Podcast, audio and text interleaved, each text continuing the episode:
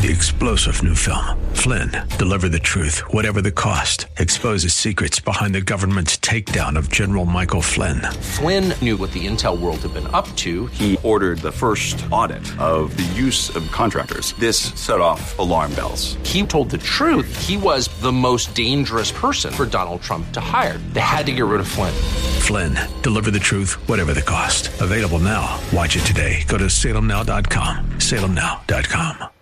It's Lifeline with Craig Roberts. He's the host of Northern California's longest running conservative talk show. He's a man with a message, a conservative with compassion. He's Lifeline's own Craig Roberts. And a very pleasant good afternoon to you, Northern California, and welcome. It is a Thursday, the 16th of November, just about four minutes after the hour of 5 p.m., and welcome to another edition of Lifeline. We are today on the road for what we hope will be the first of a series of very special broadcasts engaging the church, the community, the body of Christ, tackling an issue that seems to be a challenge for America these days, and that is, of course, the issue of racism.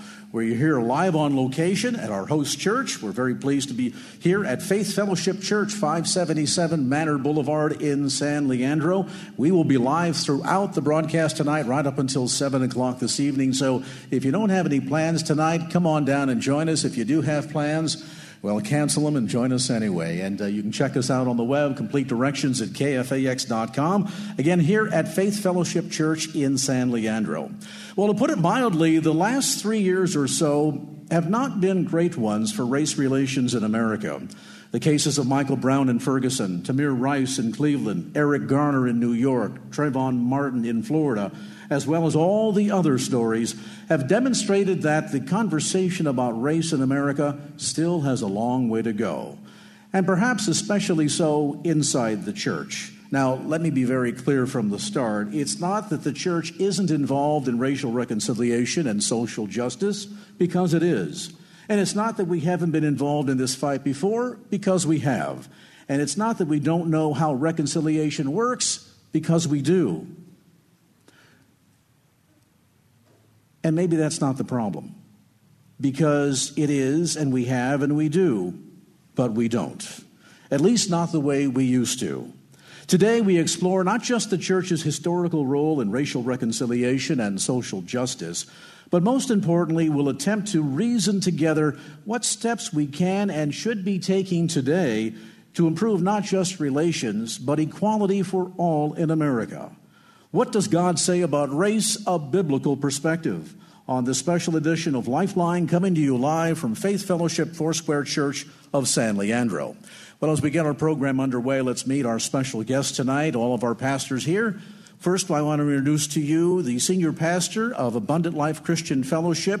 He is, of course, an award winning author of five books. He co founded Memphis Fellowship in 2003 and later founded the Kainos Movement, an organization committed to seeing the multi ethnic church become the new normal in our world. He hosts Inspired to Live, heard daily on KFAX at 2 p.m. Please welcome the senior pastor from Abundant Life Christian Fellowship in Mountain View, Pastor Bryan Loritts.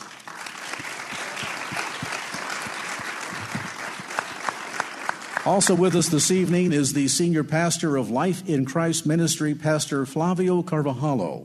He practices law, primarily in the areas of family and immigration law.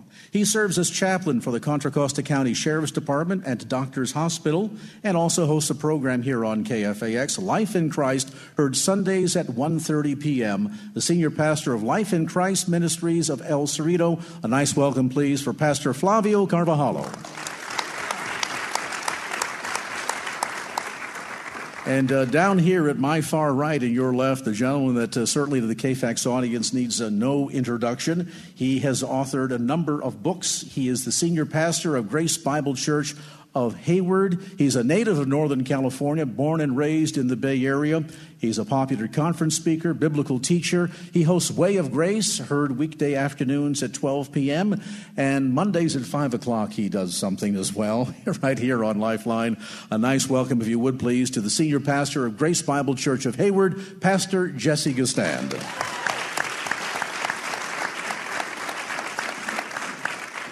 And this gentleman to my right and your left is a very special friend. He is the senior pastor of our host church here tonight. And uh, we are thrilled to have with us a gentleman, author of six best selling books. He teaches for Bible College at NCBC as well as Golden Gate Bible, say that in English, Golden Gate Theological Seminary. He, of course, has a program on KFAX, heard weekday mornings at 11 a.m., called I Speak Life. A nice welcome to our host pastor, Pastor Gary Mortera from C- Faith Fellowship of San Leandro.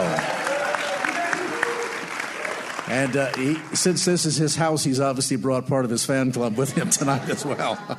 Pastor Gary, let me start with you. Again, we appreciate so much the hospitality tonight to host this first of what we hope will be a series tackling this important issue.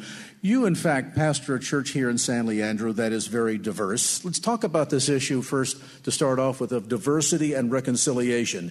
Do you think it's important to have one in order to achieve the other?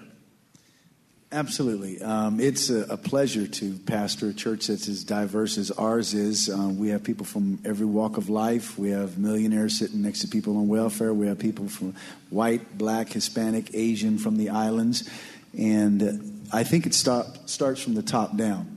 That if you show acceptance of diversity, then the people learn that and follow after that model. And so we see it lived out right here every single week. Pastor Jesse, you also pastor a church here in the Bay Area that is known for its diversity. Is that diversity something that just sort of happens organically, or is it something you actually have to work at? No, you have to work at it. You really do have to work at it. When we first started, we were largely um, monoethnic, we were mostly white.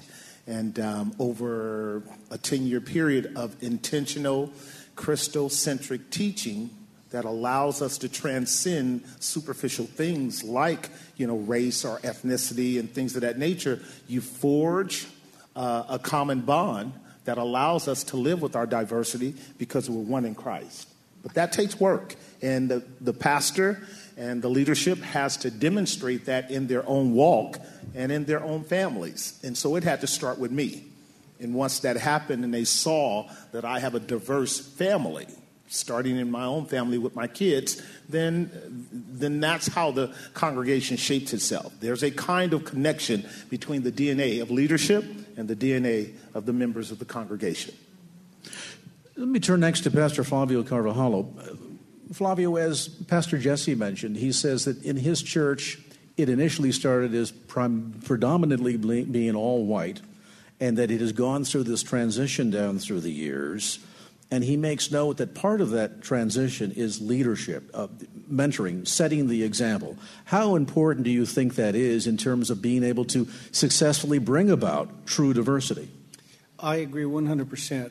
Uh, the people have to see in every aspect of church life that we are diverse and accepting of people. However, uh, I'd have to say that diversity is not enough. The world keeps talking about diversity, but forgive me for being blunt, if you have a diverse group of idiots, you still have a group of idiots. you got to go deeper than, than diversity. You really need to deal with the heart issue. The problem is a heart issue. You have to heal the heart. And because of sin, we pick at each other and we look at people's faults and uh, we maximize their faults and minimize their gifts. So it's really important that we go to the heart of the issue, which is the heart, and deal with the sin issue. I love that perspective because it, it, dovetails nicely into the question that I want to pose next to Pastor Bryan Loritts. Bryan, you have pastored in the South. You have pastored in areas as diverse as New York City, where you recently were a transplant from, as well as now here in the San Francisco Bay Area.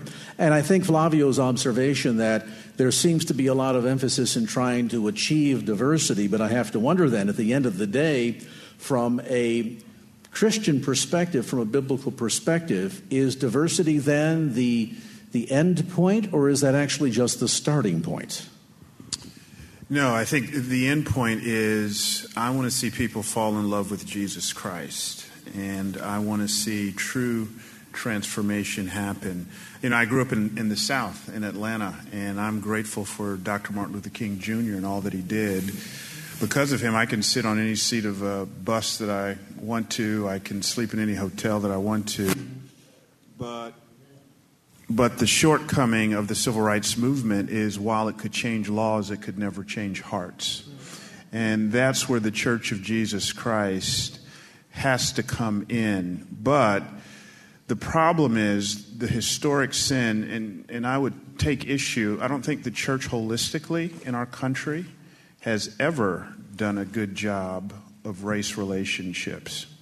So, speaking from an African American perspective, the black church historically exists because the white church refused to be the church and settled for being the white church.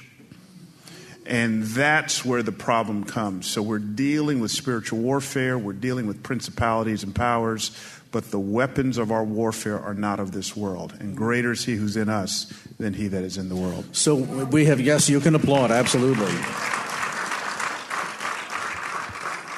There's great wisdom, I think, to that observation because while we have made strides in certain areas and certain parts of the country geographically, or perhaps in certain denominations, what Pastor Loritts says at the baseline is absolutely true, and that is largely the black church today exists because, and I think whites in America need to own up to this. The black church in America exists today because the white church wouldn't let them in.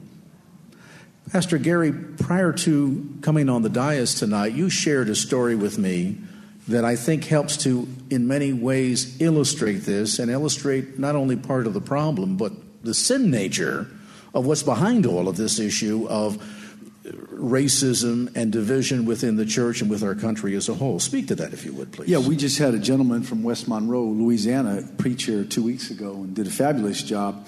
White guy, um, pastors a very diverse church, but he was telling us that 13 years ago, the deacons would line up at the door when he first became the pastor there. And the deacons would line up at the door, and if anybody of color came to the front of the church, they would say, Oh, no, no, no, your church is down the street. Well, in those 13 years, and again, going back to leadership, what he began to demonstrate was acceptance of everybody. Out of Romans 15, it says, Accept one another then as Christ accepted you. And so he began to demonstrate that, and he just performed last year the first interracial marriage in the history of that church, which is his white son marrying an African American young lady. And so that's how far they've come. And so now it's a very diverse church. It's up to 2,200 people. And uh, it starts from leadership down, but the heart's got to change. The heart has got to change. I mean, prisons are diverse. Right. Amen. But there's all kinds of racism and sectarianism going on. And so the heart has got to be right. And we as leaders have to stand up and preach the acceptance. I mean, when, when Paul became the apostle to the Gentiles, the word Gentiles is a word that means nations. So Paul became an apostle to the Gentiles, the nations, a diversity of people. And he and Barnabas pastored the first church in Antioch, and it was a very diverse church. It wasn't just Jewish, it was made up of every kind of pagan you could imagine. And so they demonstrated that kind of love, and that's how we have to. I think what uh, Pastor Loritts said, though, is true. Um, because of the racism in America by the white side of the church, how they got away with that and how they found out to be biblically accurate, I don't know. But we're doing our best to change that now. Amen. If you've just tuned in, thank you.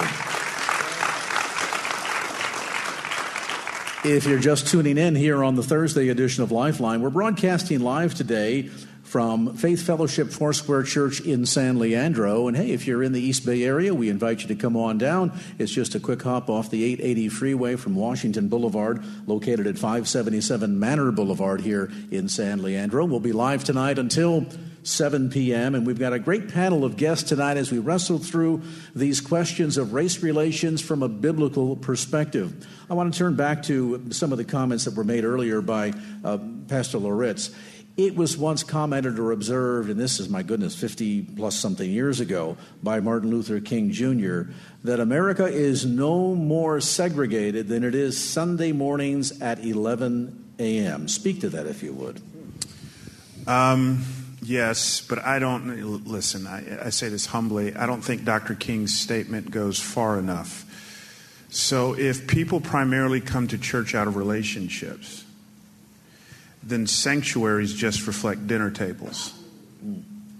So sanctuaries will always give us a window into people's interpersonal relationships with each other. And there is comprehensive culpability when it comes to this issue. Um, you know, Af- because the African American church has been the only institution that was ever ours. And parenthetically, I, I don't believe every church needs to be multi ethnic. I think every church needs to reflect its community. Um, but because the African American church has been the only thing that's been completely ours, and having pastored in the South for years, there is this sense among my own people where, hey, on my discretionary time, I work with them all week, I don't want to be around them. And I would say that that's an attitude that's not in full alignment with the heart of Jesus. So I don't say this to pick on one group of people. We just have never historically played well together and that's reflected in segregated churches. And maybe one of the big issues at play here is that we sometimes play church. We can go through the motions of shaking hands and tolerating people Sunday morning for an hour. But if the friendships that we seem to have in church on Sunday are not a reflection of the friendships that we have Monday through Saturday, again, back to that who's around our dinner table concept, does that then divulge the fact that maybe even as we try to um, pat ourselves on the back for our attempts at diversity, then in fact we're not really diverse or accepting at all? Yeah, so I, I think um, I think Dr. Korie Edwards, who's a Jesus-loving sociologist, PhD at the Ohio State University, one of the things she says, and she re- researches what makes multi-ethnic churches work. She says even within multi-ethnic churches. Um, there is at the most superficial layer what she calls the multicolor, multi-ethnic church. And the analogy she uses is a lot of multi-ethnic churches are like the NBA All-Star game, where you get people who come from different teams show up to the event, but once the event is over, they go back to their own teams. So even just because your church is multi-ethnic does not really mean people are really sharing lives with each other. In fact, for some people, the multi ethnic church is just something that they can name drop. It gives them street cred. I go to this church, and in an age of diversity, how cool I am. But we can't, we can never settle for just uh, the event on Sunday morning. There legitimately has to be the sharing of lives. You know, it also comes down to a level of that notion of iron sharpening iron, that you can hide in a large diverse church and gain the street cred, as you point out, and yet at the end of the day, not have any true, genuine, one on one personal relationships with people of other racial backgrounds. Jesse Gistand, how difficult is it to help foster that sense of the intimate relationship, the iron sharpening iron, getting a chance to know each other in larger churches as we have here in the Bay Area, where it's easier for people to hide than to be genuine when it comes to their relationships. Right. This is where radical theology must be demonstrated, preached, proclaimed. Um, uh, in some ways, enforced from the pulpit down in terms of the nature and character of God in Christ. Um, Christ didn't tolerate superficial religion, and we can't either.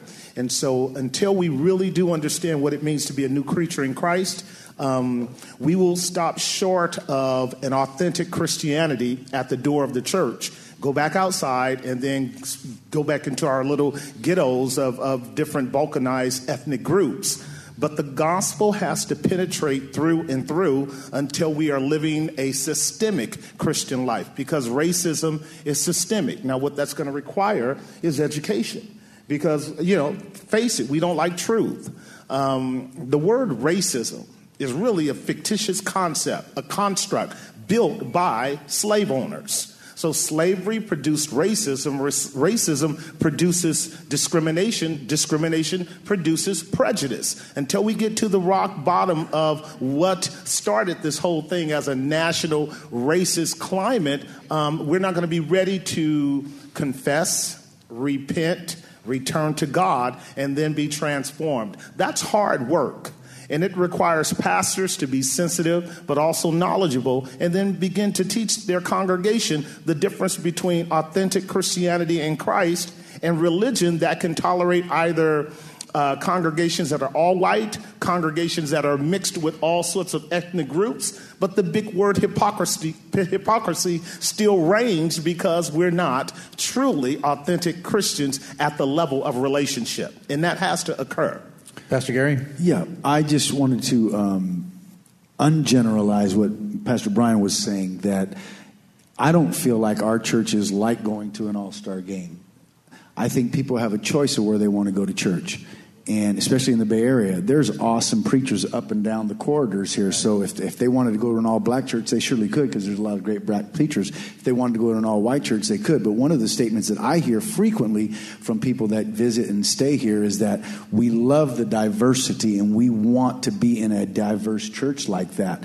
So I don't think it's a universal thing. Now, as far as having lives outside of these four walls, man, that's tough in and of itself if you're a monochromatic church, right? right? I mean, it's hard. People are busy with their lives, and it, it can be phony. Mm-hmm. It can be phony, but I like the fact that people choose to come here because it is diverse and they want to be part of something that is different.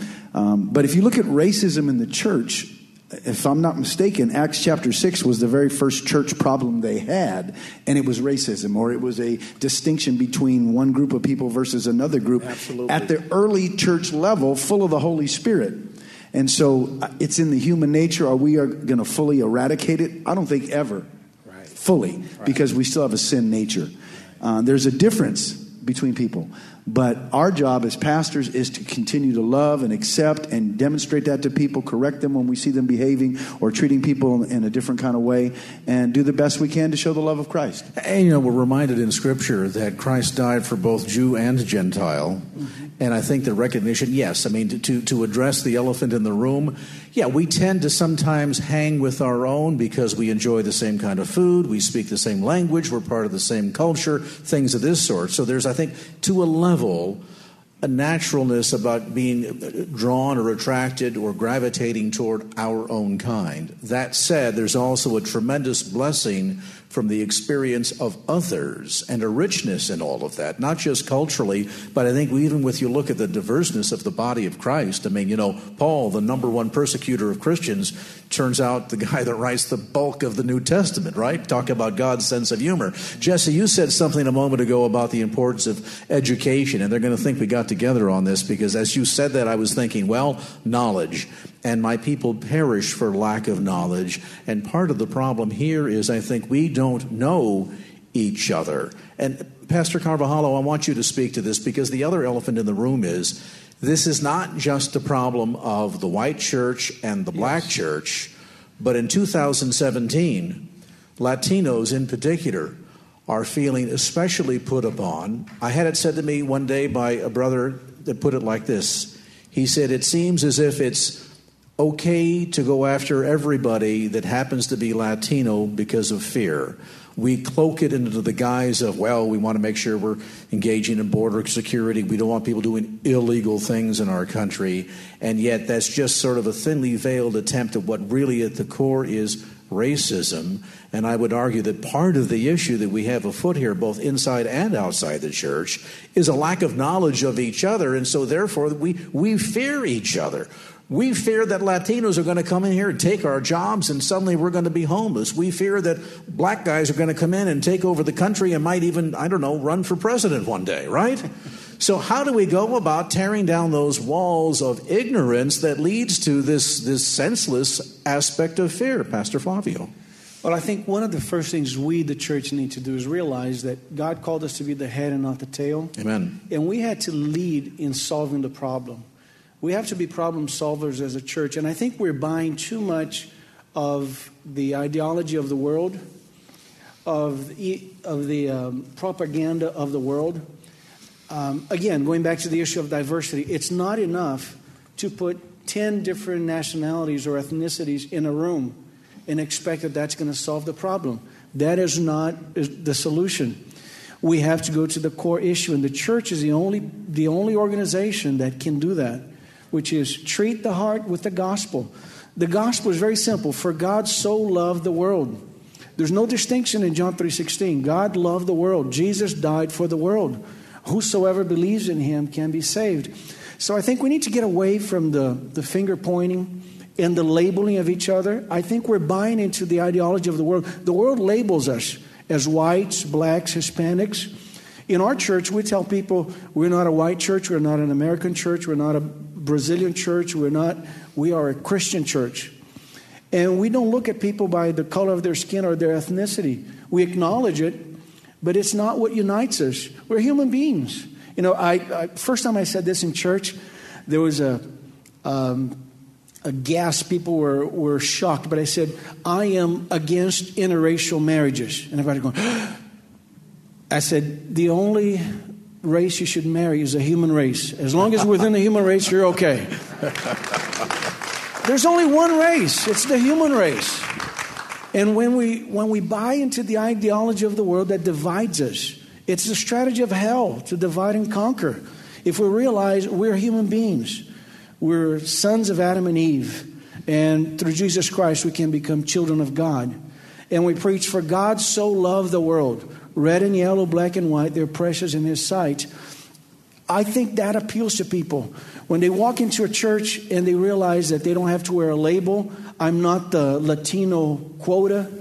I'm, I'm just another human being meeting other human beings and, uh, and having fun in the process. Uh, so in our church, we, we don't label people by their ethnicity. We just welcome them all and we hug them all and we love them all and we preach the gospel to them all, understanding that the gospel will change your heart. It's impossible to love God and not love your neighbor. So if we preach the gospel and people are transformed, the Holy Spirit begins to do some funny things inside of us, and all of a sudden we don't care about labels anymore. Let's let people be people and teach them to love people unconditionally. I think. If I could jump in here real quick. Please, Please do. The homogeneous unit principle is highly pragmatic and highly sinful.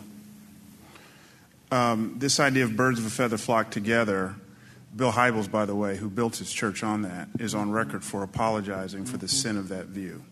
Because what the homogeneous unit principle, which was the bedrock of the church growth movement, said here's the best way efficiently to build a church find your demographic, cater to your demographic. That's not the way of Paul. When Paul walks into a town to plant a church in Acts, he always has two questions Where's the synagogue? I want to preach the gospel to the Jews. And then where the Gentiles hang out? I want to preach the gospel to them. If he were to subscribe to the homogeneous unit principle, now that he's got Jews and Gentiles get saved in Athens, Ephesus, so on and so forth, Peter Wagner and those boys would, would have told him start two separate churches one on the north side of town for the Jews, one on the south side of town for the Gentiles. That's not what Paul does. Paul takes these two polarizing groups and puts them into one church. Why? Because for Paul, the number one sign of vertical reconciliation is now you are pursuing horizontal reconciliation with each other within the theater of the church. So we've got to be clear on that. The homogeneous unit principle may be human nature, may be pragmatic, it is unbiblical and should be repudiated. The second thing that we've got to be very careful of is color blindness, and I don't think you're saying this. Color blindness fall, flies in the face of a robust biblical anthropology. What do I mean by that? To be made in the imago Dei is not just my spirit, it is also my skin. Psalm 139 says, I'm fearfully and wonderfully made, mm-hmm. all of me. Revelation chapter 5, John says, I looked up into heaven and I saw people from every nation, tribe, and tongue. How could he tell differences among the nations on sight unless he saw difference in skin color. So ethnicity is not a fruit of the fall. It is a part of the divine created mandate that will be retained and redeemed in heaven. Right. Yes, exactly. Amen. Let me uh, let me pull Pastor Jesse Gistand in here for a comment. Right. Now, this is what I meant by um, educating the people of God about faulty constructs. So, like, we don't, I don't call a black person uh, a black race and a white person a white race. The ethnos is determined the New Testament, Goyim is determined the Old Testament. God only recognizes three categories of people, and two of them become a third category when they come to know Christ. Jews and Gentiles. That's what Bryan was talking about. What Bryan recovered from what I think that Flavio was trying to say is that there is value in our different ethnic distinctions. And so uh, Flavio was kind of dealing with what I would call an eschatological uh, conclusion of, of sanctification. But there's a process, and in that process of coming to find our unity in Christ, we can enjoy our diversity of ethnic groups. I'll give you an example. So, like when we first started Grace 100 years ago, no, it was 20 years ago, it was largely Caucasian. And I love my Caucasian brothers and sisters, but they, they, they didn't cook that well. Stay with me for a second. Stay with me for a second. Just stay. Clapped off, beaten, all kind of crazy stuff. I know what you mean, bro. But just stay with me for a second. Stay with me.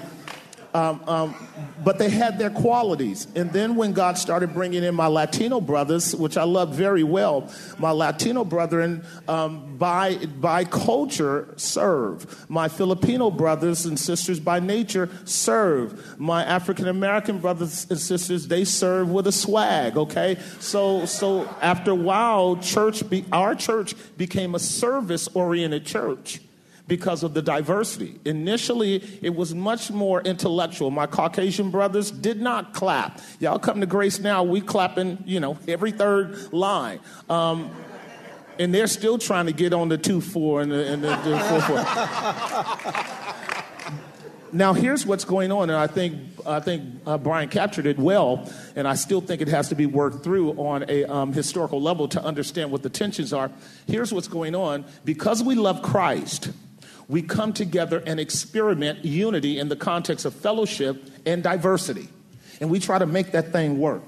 We try to bring in a symphonic component to the diversity so that the worship experience is comprehensive, it's not lopsided, it's not bizarre. I believe in the regulatory principle of worship. I don't believe in dead worship, but I also don't believe in worship that's chaotic. So, with all of the different ethnic groups, we will have the intellectual side, propositional side, emotional side, enthusiastic side, but it will have that kind of balance where everybody can sense that their imago Dei, rooted in their own ethnicity, is acknowledged. As Bryan said, he made it very clear. Revelation augments that in the fifth chapter. Every nation, kindred, tribe, and tongue giving glory to the Lamb because he has redeemed us. And, and that didn't go away. So I think what we're talking about is just becoming better at our diversity among ourselves in a way that does not um, deny the glory of God in Christ that's going to draw the people on the outside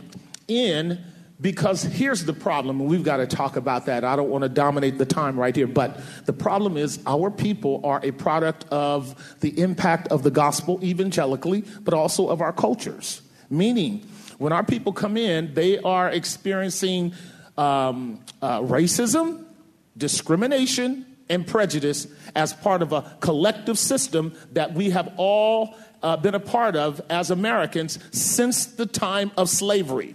It has been propagandized, it has been culturized, it has been put into our entertainment forms, our education forms, so we are constantly fighting against it. If it doesn't become part of your teaching ministry, your, your proclamation, your priestly ministry in the church, so that healing is taking place on a profoundly deep level, we don't rise up above it to enjoy ourselves in Christ authentically. So we have to teach that racism comes from slavery and that discrimination comes from racism and that prejudice comes from discrimination. And those are distinct categories. They're not all the same thing. They have to be understood. And what the uh, liberal and progressive uh, parts of our society has done is unearth a lot of this to help us see we still got these struggles going on. So, church folks have to be just as sharp as secular folks about the cutting edge information that's out there around the conflicts that are going on in the world politically.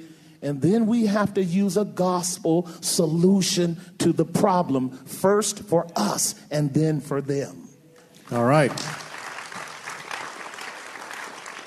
Now, I want to come to a point that you've made, Jesse, because you several times mentioned to the point of the need for healing. Yeah. And there is no doubt about the fact that a lot of pain has been caused and created down through the years. Some of it is historical, some of it is systemic, some of it is learned behavior that has gone on and continues to this very day. But in order for healing to take place, that necessitates forgiveness and we know certainly from a biblical perspective, at the very core of the ability of mankind to be reconciled unto the Father, it is because of the function of grace in the form of forgiveness. In this case, forgiveness being extended to us, that grace unmerited, that we might be forgiven of our sins, and therefore, because of that product of grace and forgiveness, reconciled unto the Father. So, does it become then an issue that we need to, as we talk this thing through in relationship to the racial question, to begin hearing each other's stories? And as we do so, then be able to recognize, well, I have sinned against you. Yeah. And because I've sinned against you, I need to ask for your forgiveness. And as you forgive me, we begin to experience reconciliation. And healing comes about as a result of that. I, I think far too often, perhaps, part of the problem here, and I'm going to ask Pastor Loritts or any of you to, to address this. Part of the problem, maybe, is that we're not taking the time to hear each other's stories. For example, we've watched a lot of the Black Lives Matters protests taking place across the country, and, and once again revived not just after Ferguson, but, but I think that Charlottesville helped to amplify all of that. And, and, and as I have viewed that, I see a body of people that say, You're not hearing me. We're not sharing each other's stories. I, I, had an experience, this is 20 years ago. Many of you will know who Dr. Jerry Buckner is. He hosts a program on KFAX, Contending for the Faith. He's been a dear friend for many, many years. It was Jerry Buckner who first introduced me to the concept of DWB. Everybody knows what a DWI is, right? How about DWB? I see a couple of hands there. Driving while black.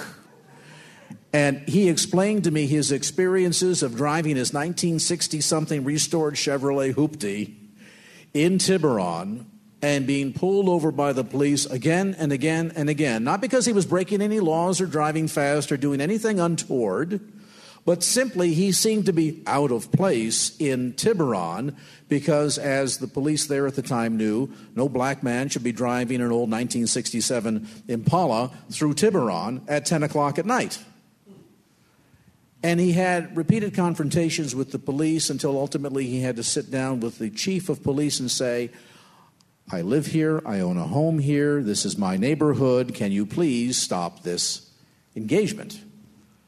And that was the first time I'd ever heard of that concept. But boy, I sure learned a lot in hearing his story that could then heighten my sense of sensitivity and awareness and so I wonder if maybe for any of our panelists is not part of the problem here that we're not hearing each other's stories to fully recognize the degree of injury or harm that has taken place. And as a result, there's no real forgiveness going on because I don't know that it is that I've done anything wrong to be asked for forgiveness for in the first place. Any of our panelists, please. Yeah, I would say the secret sauce to all this is relationships. Yeah. Yeah. So if you take Acts chapter 10, it's what scholars call the Gentile Pentecost. It's the first time in the book of Acts where the Holy Spirit falls in mass on a group of Gentiles. He uses a Jew, Peter, to take the gospel there. But what's fascinating is God understands that Peter has some very real ethnic biases in his heart, i.e., he's racist. To fish that out of him, he doesn't have him read a book. He doesn't have him go to an event where there's a panel on race. He has him stay in the home of a guy named Simon the Tanner. Now, this is telling. A tanner works with dead animals. No good Jew would work with a dead animal. So, Simon is a Gentile. So, God says, Peter, you got some racism in you that's going to block my work that I want to do through you. We got to address with that, address that. So I got to put you in an uncomfortable situation by having you do life with someone who don't look like, act like, think like, or vote like you. That's how I'm going to get at this. Eh, eh, you know, I can take you to Reggie Williams' classic work, Bonhoeffer's Black Jesus. You don't really hear this narrative about Dietrich Bonhoeffer, but in his early 20s, he comes to the United States. It's the 1930s to get a fellowship at Union University, at, at, Union Seminary in Harlem, and he joins a black church, the Abyssinian Baptist Church. Joins a black church, this white man does.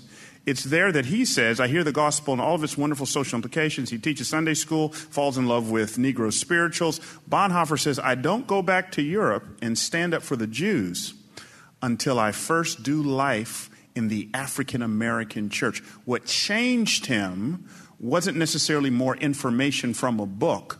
What changed him was getting enmeshed in a network of relationships. Every time I'm tempted to, to write off white people, I think of the white men in my life that I walk with that, hey, look, I sit in duck blinds with. Yes. I go duck hunting I'm a big in January. duck hunter, baby. Love Come it. on now. Love it. Okay, you got a new Love white it. friend right now. it. You got a new white friend. Love it, love it, love it. But my, I'll, I'll say this and I'll close. My friend Larry Acosta says, we, we hurt in isolation, but we heal in community.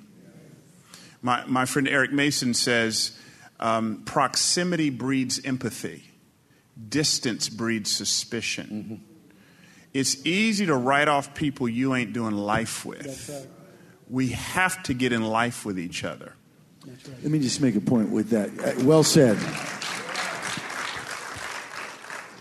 Um, you know, you were talking about Peter going to Cornelius' house, and then he had to go to Simon the Tanner's house, and it still didn't eradicate the racism because later on, Paul had to rebuke him to his face for being a hypocrite. And so that's what I was trying to say is I don't know that we'll ever fully eradicate every fiber of it, but we can sure take the lead as pastors and show our people that we're going to accept each other. We're going to love each other. You know, I was thinking as you guys were talking about churches here in the Bay Area, the demographic that we do have. Um, in, in a demographic like this, there still can be an all black church. There still can be an all white church. Be, for example, we had uh, we started a Spanish ministry in this church. Well, now they're their own church. The reason why they're all Spanish is because they speak only Spanish. Right. So they're going to be just a Latino church. Yes. And so, but if it, if the reason that people don't go to the white church or the black church or the diverse church is because I don't like them and I don't get along with them and I don't want to be with them, that's where we have a deep problem in the church. Right, and let me say, uh, along with what Bryan was saying about the, the, the distance proximity thing, that's the that's where the the devil works uh, in his propaganda against unity. If he can keep us across the street from each other, he can whisper suspicions, false notions, uh, faulty ideas, and, and cause us when we are weak in faith um, to, to maintain that kind of uh, separation. You see this in the South all the time. I was part of a, a denomination in fellowship for many years. Uh, and when I discovered that uh, this particular denomination were comfortable with the black churches who were of the same denominational uh, ilk, were right across the street. And they made no effort to cross the lines. And a lot of this was rooted in the fact that they are churches in the South. They just didn't want to do it. They just didn't want to do it. And, uh, and, and I said that that's untenable. It's untenable that we would be comfortable merely with our own ethnic group because we are comfortable with them. Because what you're doing is you're creating a recipe for not growing. You cannot grow. You cannot grow. You cannot grow without the peculiarities and distinctives of other ethnic groups. You just cannot do it. And so, what the church is, is an opportunity to grow up into Christ in all things by that experimentation of multi ethnic persons in proximity. Going back to justify Flavio, it's okay when our churches are mono ethnic uh, because it's cultural, because it's part of where you live but they should also want to grow up into Christ at the level that when any non Latino or non other comes in, that they are so ready to embrace them and benefit from them, and vice versa, that now we are still functioning as, as a church. I think sometimes the church gets too comfortable with collapsing into a comfort zone mentality because of mono ethnicism. Right, there's another important point here, Jesse, and, and, and that is this. There's sometimes, I think, the sense in the church that it's one and done. For example, there are those that have come to Christ who hear old things passed away, new creation in Christ Jesus, therefore it should all be good. And then 30 years later, you discover that you've had aught against a parent who did something to you, and this has gnawed at you, and it has impacted your relationships with others. Most importantly, most critically, has stood between your relationship with the Lord because of this existing sense of, of, of the hurt, of the, the bitterness, the root of bitterness that has been able to take a hold because there's this unresolved issue that's been allowed to sit there and fester for years and years. So, when we speak of the issue of racial reconciliation in the church and bringing about healing, uh, we sometimes like to say, well, let's just get over it. I've, I've heard people say, for example, in the white community, the blacks go on and on about this slavery thing. My goodness, that was in 1864. Why won't they just get over it? Never stopping to acknowledge the pain that was caused and the aspects of that pain that in some ways have filtered down to this very day because of the systemic impact that that brought about. And so as a result, we try to rather bring up the pain so that we can address it and bring about healing. You go to a doctor, if you have an infection, the doctor says, Guess what? What's happened to your arm is so bad now, we're going to have to cut out part of the healthy flesh in order to save the rest. You say, Doctor, no, no, no, that's going to hurt. That's going to cause pain. But sometimes in the process of healing, we have to allow ourselves to recognize the very underlying pain that is there in order to engage in forgiveness. Am I right or wrong? Yeah, my um. So m- my wife, when when we first got married, I'm talking the early months of marriage, and we were out, and I'd order an occasional glass of wine she would immediately shut down, mutter something under her breath, and then, you know, I would respond in a snarky way with some kind of line. If the government lets me do it, then sure enough, my wife should let me do it. And, and Jesus, that, after all, yeah, first yeah, miracle yeah, changing water to wine. Right, right, yeah, all the verses. You know, Paul told Timothy, drink a little wine for your stomach, the whole nine. Um, I can keep Dangerous going. Line I, yeah, yeah, I can keep going. By the way, anyways, it's just an it's just an illustration. It didn't go well. Um, I didn't think so. but one one time she said, um, Listen, everyone who I've ever loved, talking about her parents and other family members, has abused. And now she starts to share her story. Well, that, that now totally changes the texture of things. Because now that I start to get into the pain of what it's like to grow up in the home of an alcoholic, and you never know what you're going to get in when, you, when that door opens up, and she's talking about her mom being passed out, and so on and so forth, of course I don't say to her, Hey, I'm not your mom, get over it. That happened 20 years. Just, just get over it. Just, just move. No, if I'm going to live with my wife in an understanding way, if we're going to pull off this thing called oneness, I need to hear all of her story, even the painful parts of it. That's the same thing here that we're talking about. So, at the end of the day, then, if we're going to see this process of racial reconciliation begin and actually take root and bring forth good, sustainable fruit, it's going to be more than just trying to create a congregation that looks like the community in diversity because you can invite all the neighbors up and down the block and say on Sunday morning, gee, how diverse we were. And then we all go back home. Nobody knows each other. Nobody's learned from each other's stories. There's no been ex- no exchange of experiences to really understand what's going on here in the big picture called relationship. I mean, you know, at the end of the day, when, when we're told confess our sins one to another and so fulfill the law of Christ, I wonder if part of the perspective on that is not – the beginnings of dealing with this issue of racism that is so deeply rooted, not just in the country and community as a whole, but specifically inside of the church. But, Craig, if I may interject here, again, we've got to go to the, to the heart of the issue, which is the heart of man. Amen. And the sin issue. It is not a black and white issue. Now, if let's, let's address the, the elephant in the room. Slavery scarred the United States of America. As a um, Latino, as a person of Latin background, I don't share that history with my black brethren. And I understand that there's a, there's a wound there that, that needs to be healed and, and dealt with. But if we're talking about racism, it goes far beyond slavery. I don't think slavery caused racism. I, I, I beg to differ. Because. No, it's a symptom. Yeah. And, and it's. Uh, historically, slavery has not been built on, uh, based on race, on race. It was based on one people conquering another. over half of the population of the Roman Empire were slaves, not because they were of a certain color, but because the Roman Empire conquered them. And that's historically been true. And so it goes beyond the issue of race, it's, it's an issue of the heart. Whoever dominates, whoever has the biggest piece of pie, will have the greatest opportunity to allow sin to, to dominate. And it happened with the church, sadly. When we became the majority, we ended up with the Inquisition. The problem is sin. And we have to deal with the sin problem. We have to confront all have sinned and come short of the glory of God. And that's why I keep saying we got to go keep going back to the gospel salvation and discipleship, preaching the gospel and then growing. Acts chapter 2 to me is where reconciliation begins.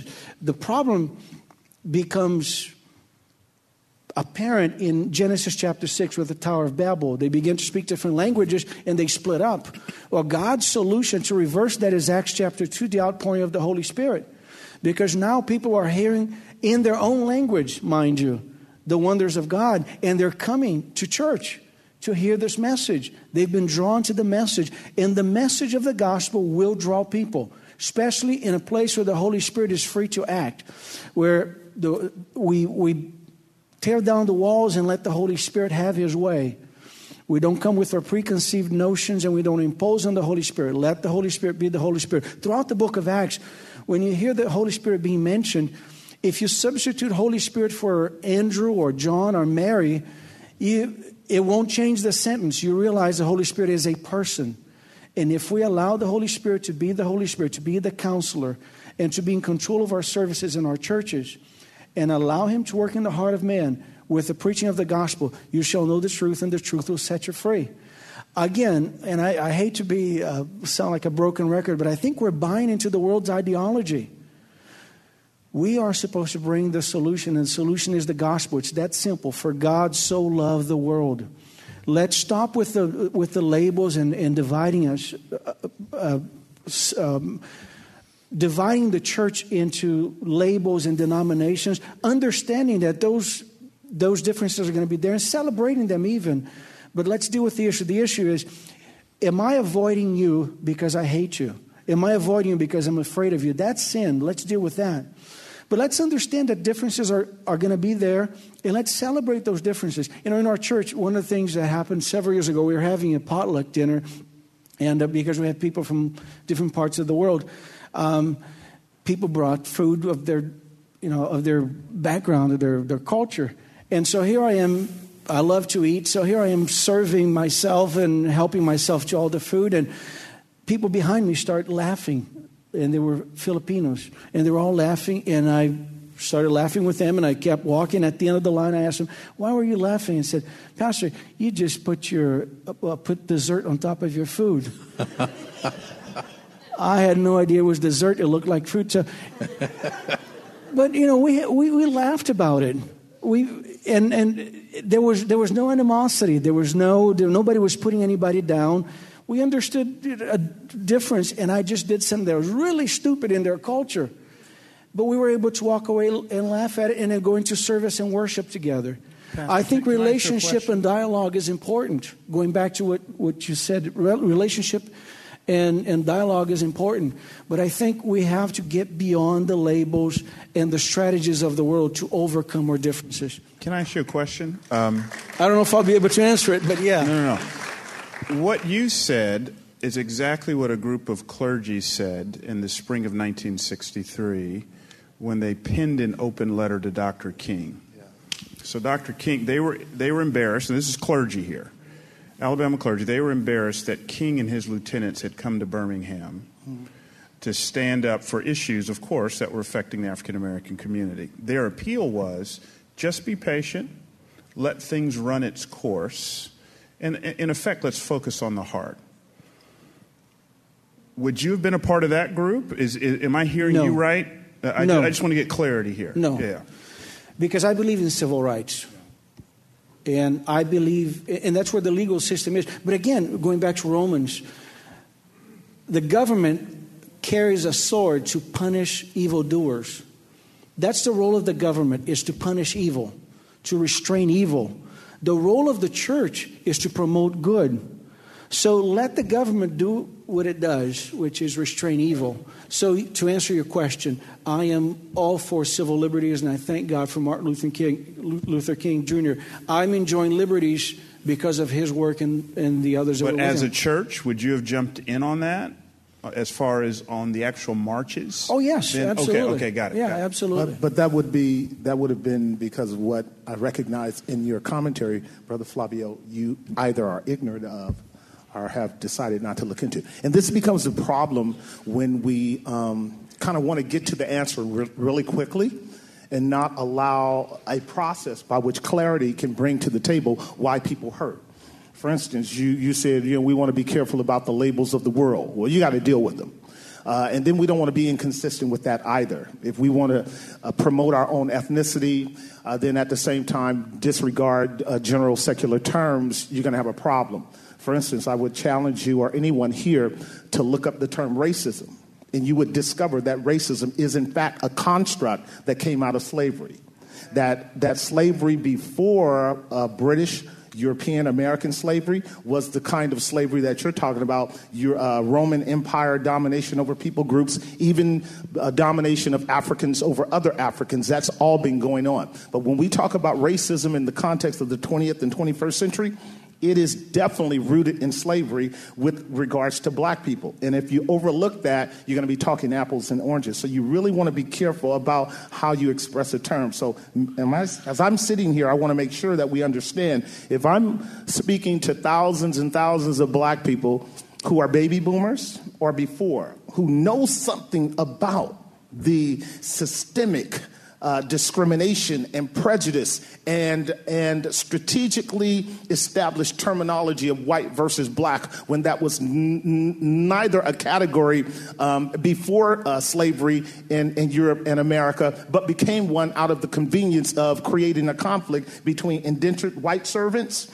and chattel blacks, then, then you're not ready for this conversation because it was that particular conflict that exacerbated what black people are dealing with today. And that's why my brother on the end is nodding his head. You got to know the distinction of those categories. Otherwise, even though your motive is right about let's get past those terms, you can't get past those experiences because they still are part of the ongoing struggle today. Think about this for a moment with me. Think about it with me. Right. Hold on, hold on for a second. But if Hold on for a second. Okay. So I'm, I'm amazed because one brother in the NFL puts his knee down on the ground, starts a whole movement that doesn't end, and people are going, Why is this happening? Why is this happening? Why is this happening? It's because we're not defining the terms as they originally were designed with the motive behind which they were designed, and yet we're still using these terms. For instance, if you call yourself white and I call myself black, which we are neither when we deal with it on a biological, biological genetical level. We are not white black, but that terminology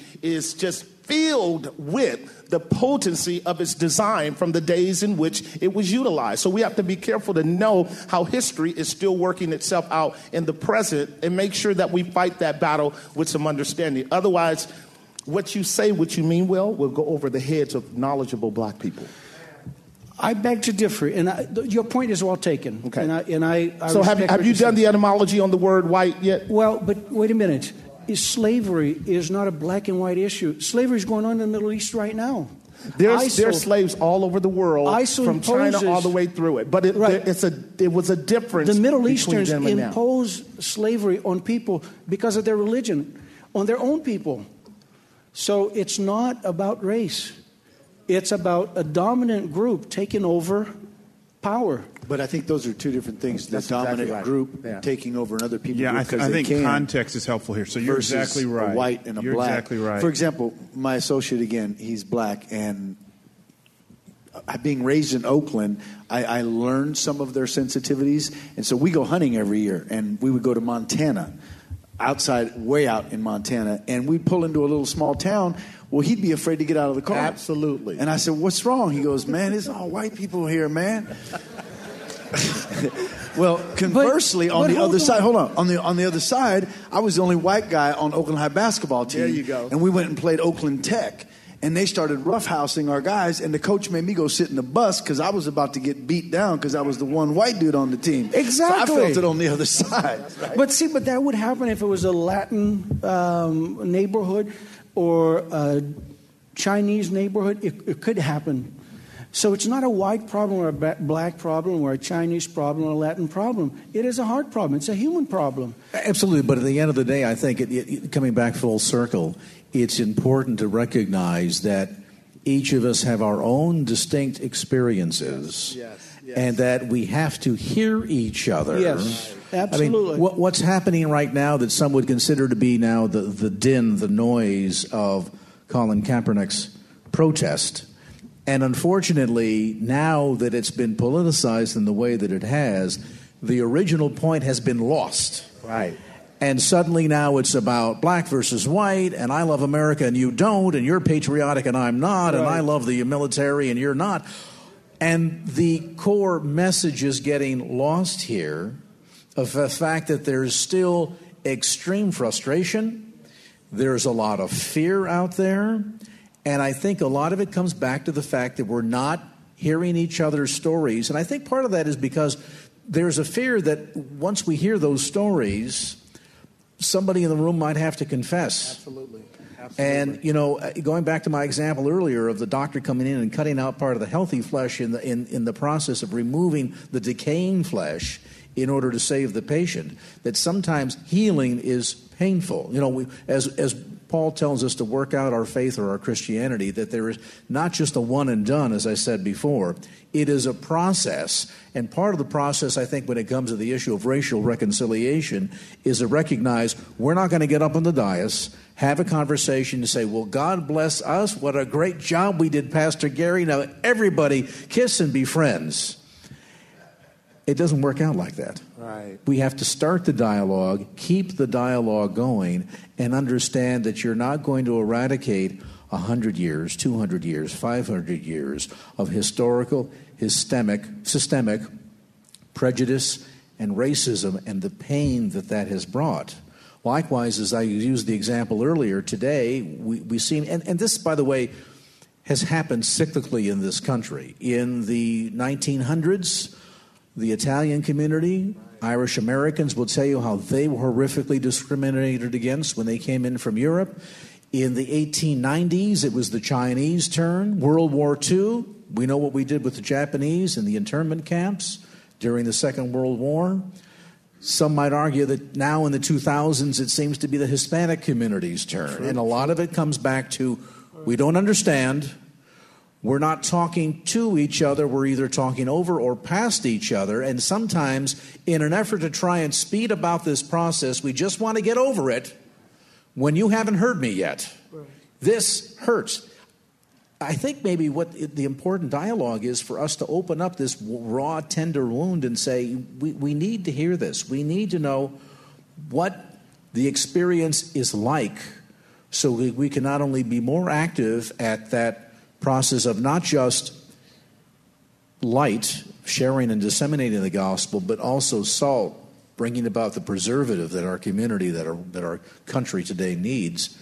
And, and I think in that we can begin to find that layer in which, as we peel back the pain, God can then put some of that healing salve on it, and we can truly begin to see through relationships, as Pastor Bryan said earlier, yes. begin to see the healing begin to take place. This is not an agenda that we have to, you know, sit down and have a PowerPoint presentation and then we all say, okay, we're done.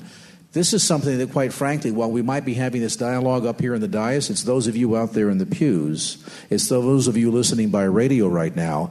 This work needs to start with you yeah. as individuals, one by one.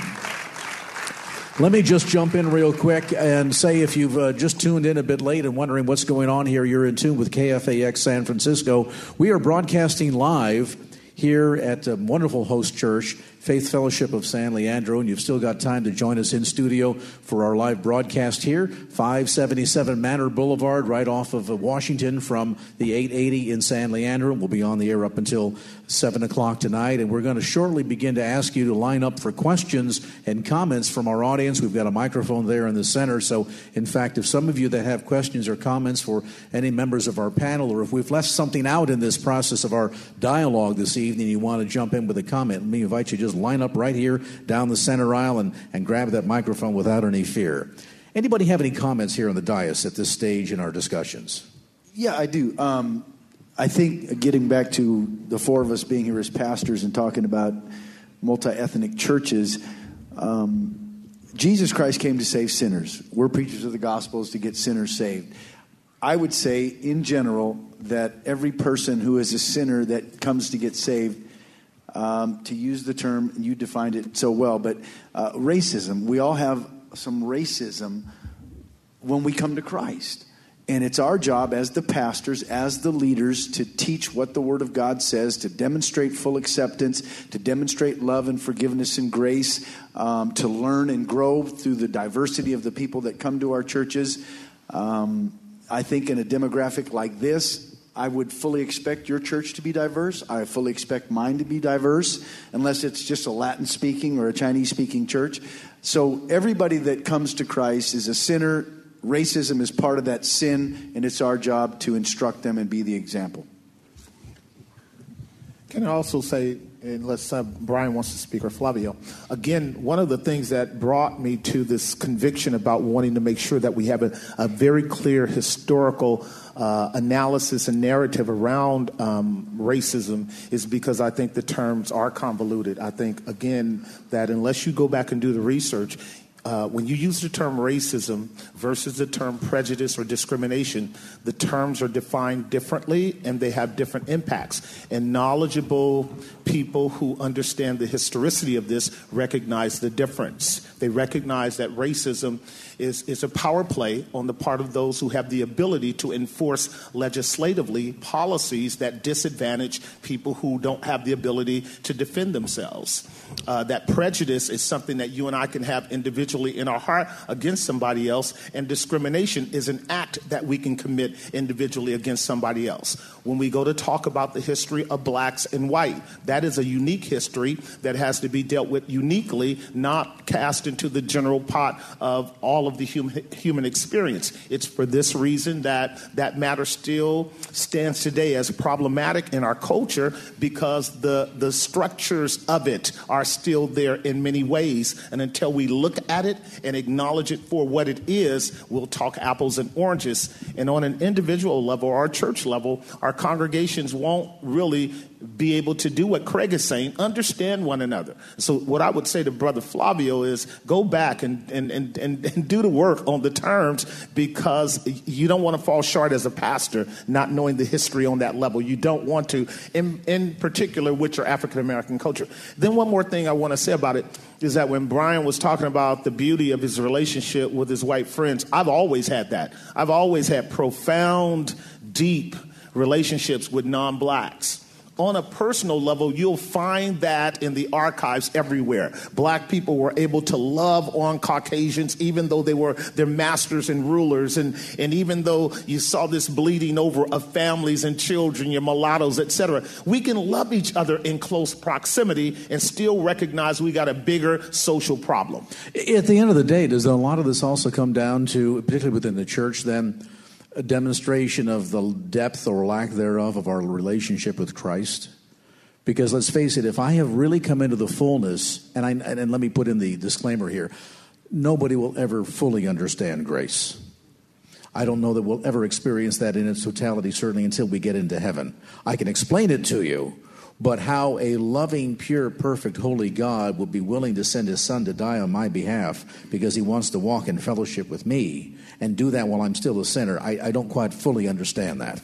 And so, if we don't fully have, a, have that richness of our relationship of understanding the totality of what it is to experience grace, then it's going to be difficult for us to extend grace yes, and extend forgiveness to one another that will allow and foster those kinds of relationships that you're talking about. And conversations. Absolutely. Let me also open up the phone lines 888 367 5329 888 FOR KFAX if you want to jump in here with a comment or a question for our panel. Yeah, I, I would say, just to dovetail on this, the major disconnect um, in our horizontal relationships with each other across the ethnic divide is um, a lot of what I used to condemn and criticize our white siblings for and say that's racist. As I've grown, I think just a lot of that is just understanding our, our white siblings don't cogn- cognizantly think in terms of whiteness. So I think the average white person doesn't think in terms of whiteness. Now, as a minority, as a black man, I can't get away from it. I am constantly in tune with my blackness. I've got a 16 year old and 15 year old son. And, you know, they're, they're learning how to drive. Well, we have to have the talk with them. Here's what happens when you get pulled over. Here's what you do with your hands. Yes, sir. No, sir. Don't, don't express any form of anger. I, I don't have the luxury not to have that talk. It's just a part of what it means to be a black man. So it's sort of like what Dr. Korie Edwards says. It's like um, being a one armed man in a two armed society. If you have two arms, you're not aware of your two armedness. But if you are a one armed person, you can't get away from that.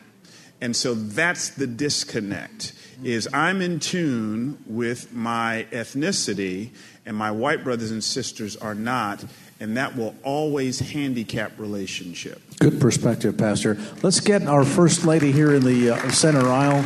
You go ahead and pick up the microphone. Just give us your first name and uh, your question for our panelists. I'm Teresa Wilkerson, and um, I want to thank you guys for having this discussion. It's very important. Um, I think there's a fallacy in the Bay Area that um, everybody's on the same page because of the ethnic diversity here, and that's simply not true. So, thank you for that. Um, if we're in this era where there's a large and growing uh, population of unchurched people and a mindset whereby, uh, whereby people want a separation of church and state, how can we effect, uh, effectively impact racism in places like the justice system, the education system, and in, also in government policy, where racism has lifelong and generational consequences? Our answer being Jesus to transform the hearts um, of men seem to disable us uh, from our most powerful weapon because we, we want to share the gospel, but we're talking about institutional racism here, not just your neighbor. That's right, and it goes a lot deeper. We've barely even touched the surface of social justice here. Who would like to tackle that, that question? Two words get involved. Get involved.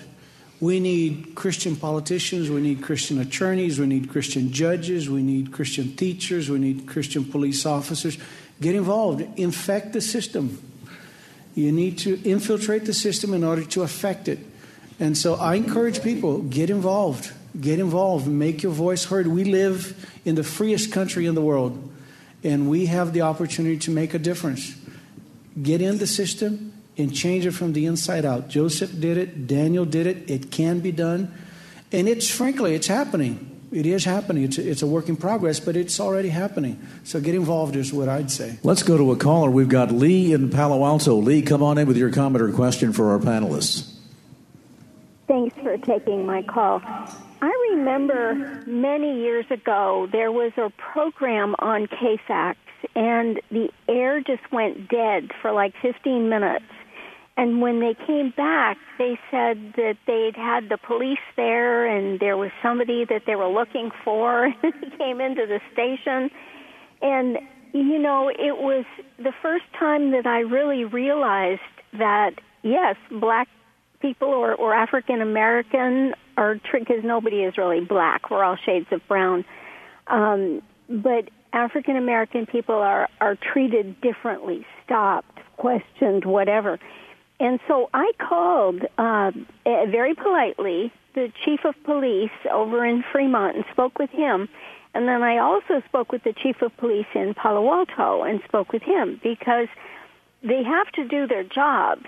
But on the other hand, common sense must be used. And so my question would be, I wonder how many people in the listening audience actually followed up on that because it's not acceptable. That doesn't mean that the police can't do their jobs. If somebody is African American, fits the profile, yes, they must be stopped, questioned, whatever. If there was a, uh, somebody that fit my description, I shouldn't be surprised if I was stopped and questioned. You want the police to do their jobs, but on the other hand, uh, I do know of a pastor whose sons were stopped while on a bicycle in Palo Alto because they didn't look like they fit in. And the pastor told me that when he drove his really fancy car, he gets stopped, but when he drove his beat up old truck because he used to like to do handyman type work around the church, he never got stopped because he looked like he was a worker. So, you know, I mean, we need to be aware and we need to speak up politely, but we need to speak up. Good, good observation, Lee. Thank you for your call. And that, that goes back to the heart of what we were saying earlier in sharing our stories, just for background for our audience. We used to be located inside of a bank on the third floor of a bank, and apparently there had been a report of somebody breaking into the bank, and so the police came up to the third floor we were on the air. We had a pastor in the studio live on KFAX, the gentleman that is my engineer to this day in the control room, and the police shuttered everybody into the hallway and put them in handcuffs because they just naturally assumed, so we assume, that because they were black and in the third floor of the building that they must have been up to something nefarious as opposed to actually being inside of the radio station on the air. So i mean it, it's a small example of many greater examples out there of coming around to the point of understanding. A lot of people have stories to tell and the stories are not being told and as a result the other group of us on the other side go along la di da and think, well, that, that whole thing, did they sign the Emancipation Proclamation? So what are they what are they making noise about? All right, thank you, Lee. Our gentleman here next in the uh, center aisle, come on in with your uh, question. Go ahead, pick up the microphone if you would, please. And uh, uh sure, go right ahead. Uh, first, just a comment. I guess I would ask everybody listening and everybody out there uh, in the audience, how do you get forgiveness when you've done something wrong to somebody? I think that's going to be at the heart of our question. And the reason being, uh, the speaker before the speaker before me uh, made some comments in reference to uh, governmental processes, laws, and those kind of things. Now, uh, I'm not African American, but if I were, and my parents had gone through what our country has uh, allowed for African Americans to go through, and various laws were enacted uh, that made it difficult for, if I was African American, for me to get a job and prosper. I'm just being honest. And I grow up in a neighborhood that's uh, maybe not as advantaged as some of the others. What are my chances to, to do well? The, if laws are written that make it difficult or even make it so any portion of society is incarcerated, especially after being uh, workers or slaves, uh, how do we correct that? How, how do we get in and say, we've made some mistakes. Now, our government's really good at that. I don't know if you, you watch, but we do go in and say, we've made a mistake, let's, let's fix that or let's change it. Well, changing in this case isn't so easy because it's just, you can change ramifications of a law, but how do you change it when you've really hurt someone? So I would just ask everybody to internalize some of the things and the challenges that every uh, one has to go through if they're newly immigrated here. And there were some statements in reference to uh, things being systematic, and I, I, believe that they kind of are, whether they're on purpose or by accident. Like I said, our government does make some corrections. So I guess my point is this if we've made some corrections, how do we apologize and how do we try to reconcile and pay back like biblically they would in the biblical times? How do we sir. do that? Yes, sir. Good well, question. In, in, Luke chapter 19, you know, if you grew up in the church, you're familiar with the story, story of Zacchaeus, and you sang the song. Zacchaeus was a wee little man. and uh, But if you see it through a sociological lens, that is a profound uh, answer to your question. Zacchaeus is the head of what's called, uh, he's the chief tax collector um, in Jericho. Uh, so he's not just a tax collector. Tax collectors, as we know, um, that was the lowest of the low. They lived off of extorting people. As the chief tax collector, he's actually the one responsible for putting in, archi- in being the architect of a system of injustice. Yep. So he is systemically designed a way to defraud people with people under him. He is a, he's the head of the Jericho cartel, to put it in mafia terms. Um, what's interesting is Jesus says, I'm coming to your house. Jesus shows up at his house. And not once was he prompted by Jesus to do this, but Zacchaeus goes, You know what? I've wronged people, I've defrauded people off of a system of injustice. And up to half my goods I'm going to give to the poor, and those whom I've defrauded, I'm going to restore it up to them, I think, fourfold. And Jesus says, Today salvation has come to your household. So, for all of our gospel talk, what we never get around to is talking about an important subset of the gospel, which is not reparations, but restitution. The difference is reparations is governmentally legislated. Restitution is the voluntary acknowledgement because of the invasion of the gospel that I have wronged people and the making it right by tangibly giving back. That is what we have to do. We, now, we wrestled with this in Memphis. I had a program, I said, our church is going to be a part of gospel restitution. It was, we had several thousand people come in. We were about 70% white. And I said, there's a lot of black men out there who would love to get trained for ministry, but don't have the resources to go to seminary. So every year I'd stand up in front of my mostly white body and I would say, I need your money to send black men to school. And we would raise 150K a year from mostly white checkbooks. And these black men would get masters of divinity that is a form of gospel restitution that goes beyond just talking about it, but it says, now how can I tangibly close the gap? We don't have those kinds of robust conversations. Right. And that, please, Jesse. And, and that's what Martin, Martin Luther King was saying. He was saying that where he was in the struggle of the civil rights movement, none of that was in place. It wasn't talked about. It wasn't even considered. And he knew that without that, we would never, ever advance beyond the strife and conflicts that we're dealing with now. The structures are still in place. It's still executed at levels levels that are very subtle. The dialogue is often still there. And this is why I say, when the question was raised, what can we do? We need to get educated first. We need to be clear on the history, clear on the terminology, clear on the strategies. We need to so that we can talk advisedly about these kinds of things. Otherwise, we won't make the progress in the church or outside of the church. And you've also got to teach, I'll say this, as a black preacher, See, the preacher in the black experience talked both spiritual and sociological. His, his understanding of discipleship was biblically robust and comprehensive. So I have to teach minorities under my watch. When you get that extra $200, don't buy the Jordans.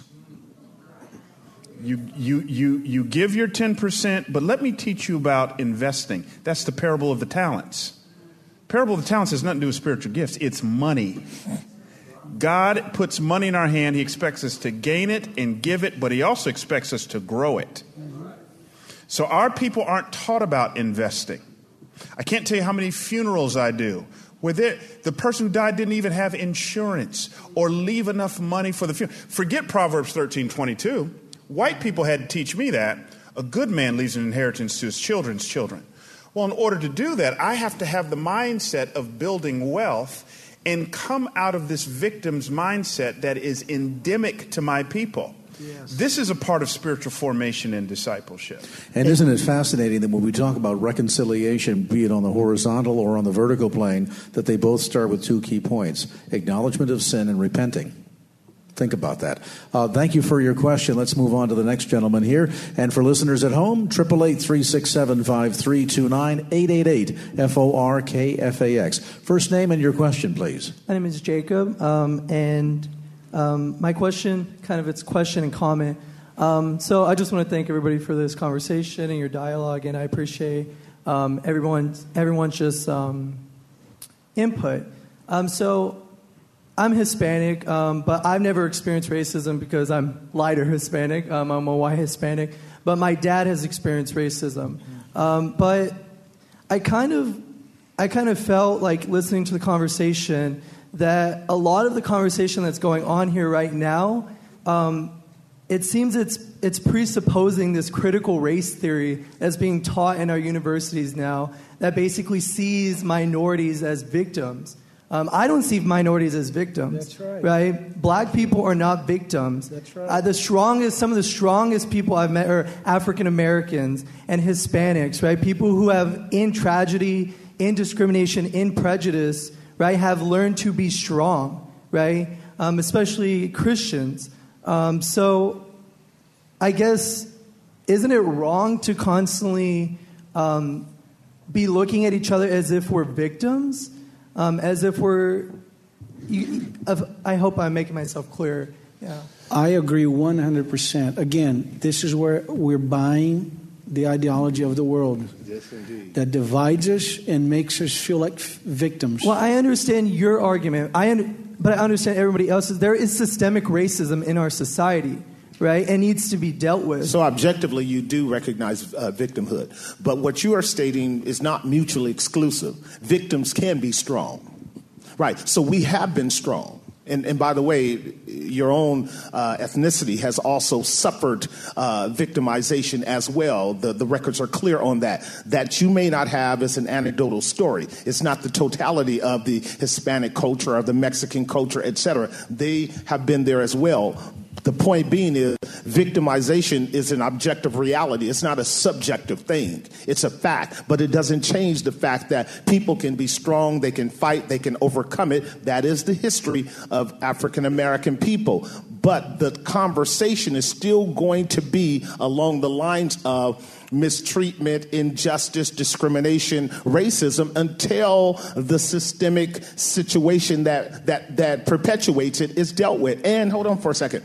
You want to be careful that you are not, again, broad brushing it from your perspective because you will not be sympathizing with the African American who is more acutely aware of it than yourself. So be very careful about that. And I think that the terminology here, again, we don't want to get caught up in this. Victimization, we hear a lot within the, the general secular society. At the end of the day, in more Christian terms, we might see that say that we've been sinned against. Sure, that's right.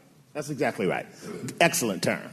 All right, thank you for your question. Let's move on to uh, our next guest here. First name and uh, your question for our panel, please. Yes, hi. My name is Carolyn, and I did have something to say about um, racism. I totally agree with most of what is said.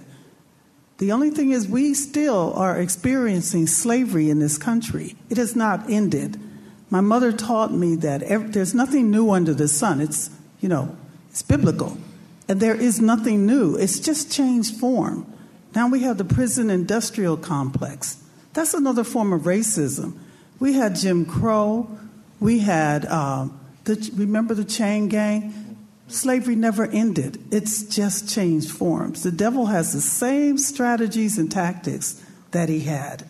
So, my question to you is well, my main concern is why are we still not, as churches, we're not coming together, putting our finances together, and making demands on the society? We have too many churches in the Bay Area. Every Monday morning, we put billions, I think, maybe millions of dollars in banks, and yet our kids don't have jobs. Our kids aren't being trained. People are struggling, they're losing their homes. Uh, we, are losing people because they have to move out of the Bay Area because they can't afford the, the high rents. But the churches say nothing. I don't know what we can do I, I prayed about it many, many times, but yet my people are still leaving. So I don't understand, but we well, do still have slavery in this country. And I, I, I think part of that. what you're what you're getting to is the notion as well, and we've just this is going to be a conversation for another program to be sure. The whole issue of social justice that the church struggles with as well. But you know, it, it's, it's, baby steps. I think at the end of the day, yes. um, getting us to recognize that there's a problem in the first place when such a large percentage of the church goes la di da about their business on Sunday morning and doesn't even recognize that there's a problem or feels because we're diverse, therefore we're reconciled. So it's like peeling back the layers of an onion, I think.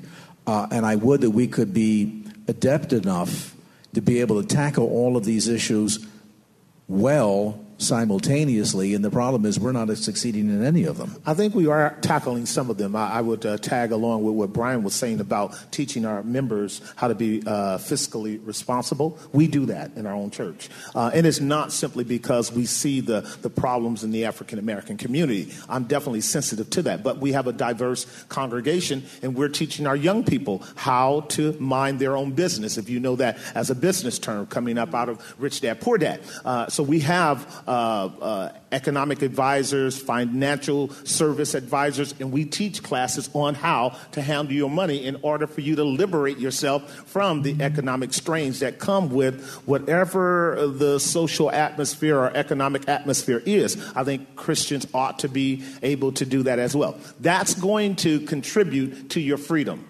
If you can handle your money, and see its growth and, and, and, and be responsible about it uh, in terms of stewardship, you're going to live a better life. Would you guys all agree with that? Right. Amen. And so, from that standpoint, then, from the standpoint of freedom, uh, of, of obedience and the stewardship of money, then we can begin to tackle those other issues that Craig is talking about. And I think the church does do that in part. So, I wouldn't say that the church is totally missing. You'll, you'll find churches that are very much robust in handling their money in terms of how to give to God, how to give to the culture or the society, and then also how to make sure that the children down the line get some money. Because I believe in that completely. Having eight kids, I had to make sure, you know, they had their little inheritance when they checked out. You know, that's biblical. That's what we should do. But as I was listening to Bryan saying that, I was saying, yeah, but there was some history but behind us that didn't allow the African American community to have even that kind of vision. And so you have to know how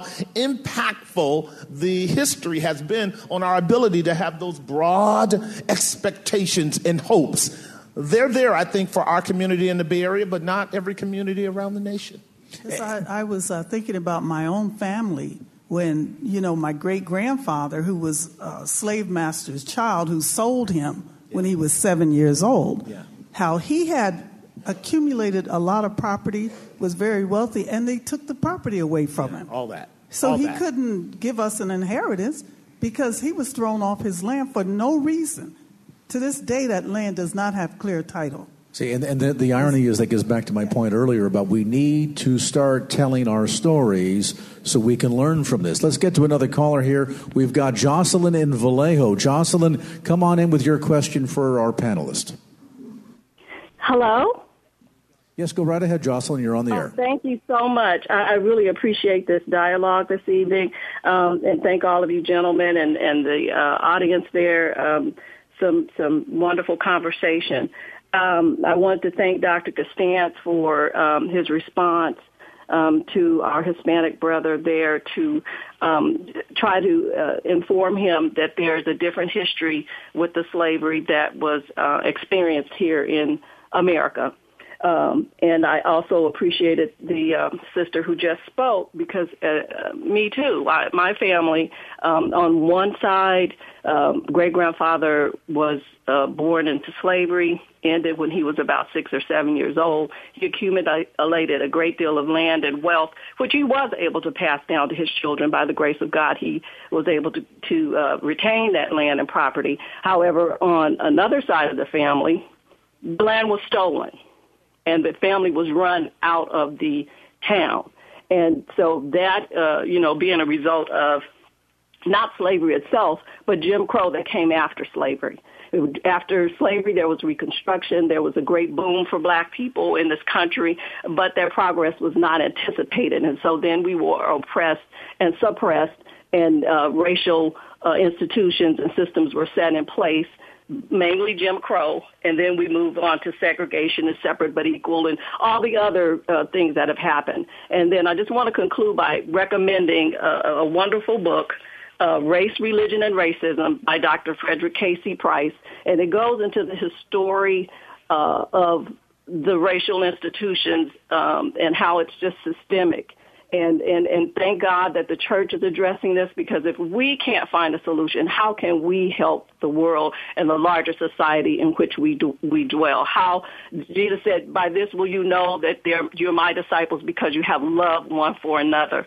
So uh, we do need to, you know, have this dialogue in the church. Healing needs to come in into our midst so that we can demonstrate that to the world. We can't help them if we're um, injured ourselves. All right, thank you. Very good point. Appreciate your call there, uh, Pastor Gary. Let me turn to you. This her comment kind of goes back core to what we were talking about earlier. This notion that we have to model the love. You spoke of your relationship with your lead senior or co-pastor. Um, the idea that we just don't talk about it, we have to live it out, and as we live it out in front of others, people will begin to capture the idea that this is actually possible. Yeah, I mean, that's the experience that we've had over the last 30 years and what we've seen in this church. Um, you know, he's my best friend. He's African American. My wife is Hispanic and black. Uh, we have openings in every leadership position of every kind of people group. And so we say, hey, you're welcome here. You're accepted here. There's no favoritism. Uh, we treat everybody according to how your gifts are, and you're welcome at Faith Fellowship. We're going to love you. We're going to hug you. We're going to kiss you. I'm going to teach you the word. When you're wrong, you're wrong. It's not because you're white, not because you're black. It's because it's what the word says, and, and you need to get in line with that. So yes. that's what it is. Amen. All right, uh, sir, your first name and your question, please. Don Grundeman, and I wanted to thank everyone for having this excellent discussion. So you were reaching out to the individuals in the audience, both here and via the radio, for what they can do in the expression of racism as they encounter it in our society, how to combat that within themselves and and within their families. But I had one. There was a comment earlier regarding institutional racism. That term was used. So I wanted to get the panel's perspectives on Personally, I consider that outside of the walls of this church, there are extremely powerful groups who, to me, have a vested interest in not only in continuing institutional racism or racism throughout society, but enhancing it and, and uh, expanding it to the greatest degree they, they, that they can. And I go back in history very quickly that, uh, in my opinion, one of those organizations, the spear tip that we see on the surface, is called Planned Parenthood because they were founded not on the cover story was that they were founded to help women, but the real story is that they were founded on the principle of eugenics and that they were to attack, uh, as you mentioned, Irish at that time, but they were primarily to attack non white citizens at, the, at that time, and in my opinion, that continues to this moment. And so when we walk out of the church, we will be dealing with racism in our individual lives, but how would the um, panel members express how can we fight this institutional racism, which, in my view, is extremely powerful, and which is the, the, that power is enhancing the racial boiling points outside of this church to continue this racism because we all are friends here. We can battle it here. But when we step outside the door, we've got these extremely powerful people, fantastically powerful, who have a vested interest in continuing this problem and thwarting all the efforts of everyone in here. And, and, thank you for your question, Don. And the irony is that, that the core reason why that happens is the same reason it's always happened power and money.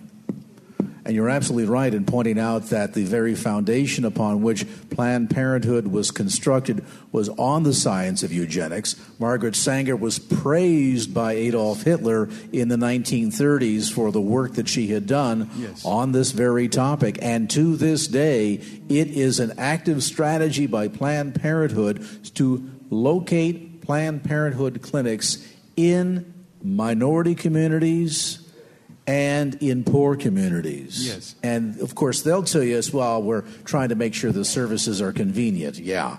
Let's talk about this. I don't want to get too far afield because it could be a rabbit trail that could take us 10 hours down the road, and we've got 15 minutes to go in the broadcast tonight.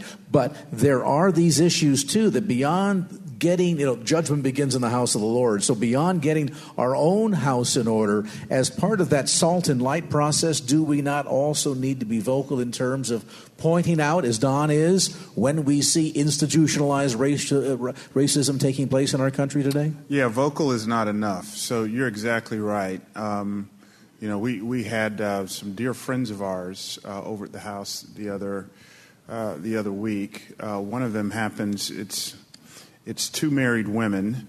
One of them happens to be African American, and she is she assumed we were into Planned Parenthood, and I simply responded to her.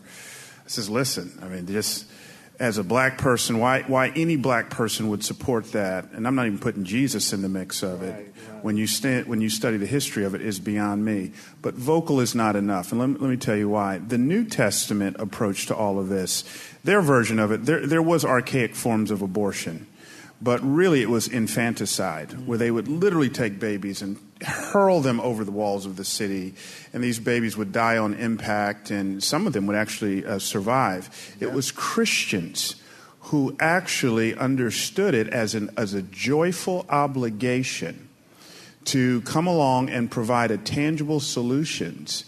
Uh, solutions to unwanted children. I mean, James writes, pure and undefiled religion is this so I don't think we as Christians, and, and I'm telling you something, my, my, wife and I even wrestle with this. Um, we don't necessarily feel called to adopt, but we do feel as if we don't have an out on this at all. So we actually write checks to help people uh, adopt. I, I think everybody, if, we, if I understand James correctly, that one of the indicator lights that the kingdom is really in me, then I'm not just concerned with my own kids' college funds. I'm also concerned with um, babies who are coming into this world and coming alongside of moms and, and offering and providing real solutions. But that care's got to be comprehensive, as Dr. Tony Evans says, from the womb to the tomb. So we don't just care about those in the womb, but we've, we've got to create a scenario where they're educated well, where they're given equal opportunities. It's got to be comprehensive. All right, thank you very much for your question. Let's pass on next to our Next questionnaire here. Your first name and your question for our panel, please. Yes, I'm Suzanne, a long term member of Faith Fellowship. What Pastor always says here is when you first come as a visitor, you're a visitor. When you return, you're family. Hmm. So that's our philosophy. That's awesome. So um, I, I want to talk about reconciliation. And basically, in order to have any kind of relationship with another person, first, you have to be able to accept them where they're at. First, you have to be able to listen and acknowledge their experience that they're telling you. Mm-hmm. You can't filter that, try to alter that, and try to tell them how that is not quite the way things are. Or dismiss it, yeah. That, that, that doesn't work. And people need to be heard they're validated by you hearing them. Doesn't mean you agreed, agreed with everything right. they said, but they have to be heard. That's how we show respect. If I've been attacked by a beehive as a child, you're not going to talk me into going and seeing your beehives. I'm sorry. I won't go because I already know what can happen when they get out of control. You don't. Maybe you've never been stung. Right. Maybe you've been stung one time and you put some. Okay, and that goes with all of us. We know our experiences. Our experiences have shaped us and scarred us in some ways.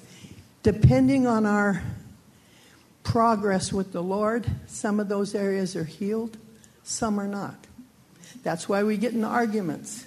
Because you're seeing it because of your experience, and I'm telling you that's not my experience. I don't have the freedom to do what you just did. So I, I don't want to hear that. Mm-hmm. That's not real to me. And I think only Christ now do we have to go back to the Lord because I would not care enough about people to even do what I'm saying if it wasn't for the Lord. I would not care. Let's just be honest, be honest.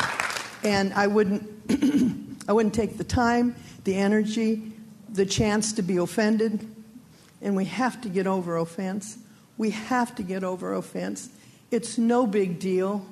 You make a big deal of the offense by repeating it, by thinking about it, by telling other people about it. It could just be dismissed when it happens if we would have that mindset. We can't just get hung up. They walked past me and didn't acknowledge me. Oh, I know they meant me when they said that. We have to get, we should get past that. But it, our relationship with the Holy Spirit is the key, and all of this is not possible unless we are getting close to God. That's why I come to a church. That's why I go back to a place a second time. If I sense the Holy Spirit is moving, then I know good things are happening. And that's why each one of you can be so valuable because you've let the Holy Spirit guide you. It's a privilege to be here and be part of this. Thank you so much. And, you know, at, at, the end of the day, as we're, we're beginning to wind down our conversation tonight, at the end of the day, we keep, keep coming back full circle to one key point again and again and again. And that is that the genesis and the driving force behind racism is sin, and that the only way that we're going to bring about healing between each other and along the horizontal is to acknowledge that, repent of that, ask for forgiveness, and then restitution. I like what Pastor Bryan said earlier. You know, um, in the form of restitution that we do back unto God, our faith without works is dead, that we begin to then serve the Lord, not to be saved, but because of our salvation. And I think equally, if we recognize that we have sinned against one another, and we acknowledge that sin and we repent, that some form of restitution as acknowledgement of the change and the forgiveness that has transpired is actually real and alive and not just wagging lips and flapping tongues. Amen. I want to give each of our panelists a moment before we wrap up our program tonight to share some closing thoughts. And we're going to end with Pastor Gary Mortara, who's been such a gracious host tonight. So let me start first with Pastor Jesse. Now, Jesse, I'm going to give you about a minute. Anything that you don't get through, uh, folks, tune in Monday night. It gets two solid hours. Pastor Jesse Gistand. No, it was a great time. I really enjoyed it. I, uh, I'm, I'm hoping that this can be extended as a dialogue and conversation. And in between now, yeah.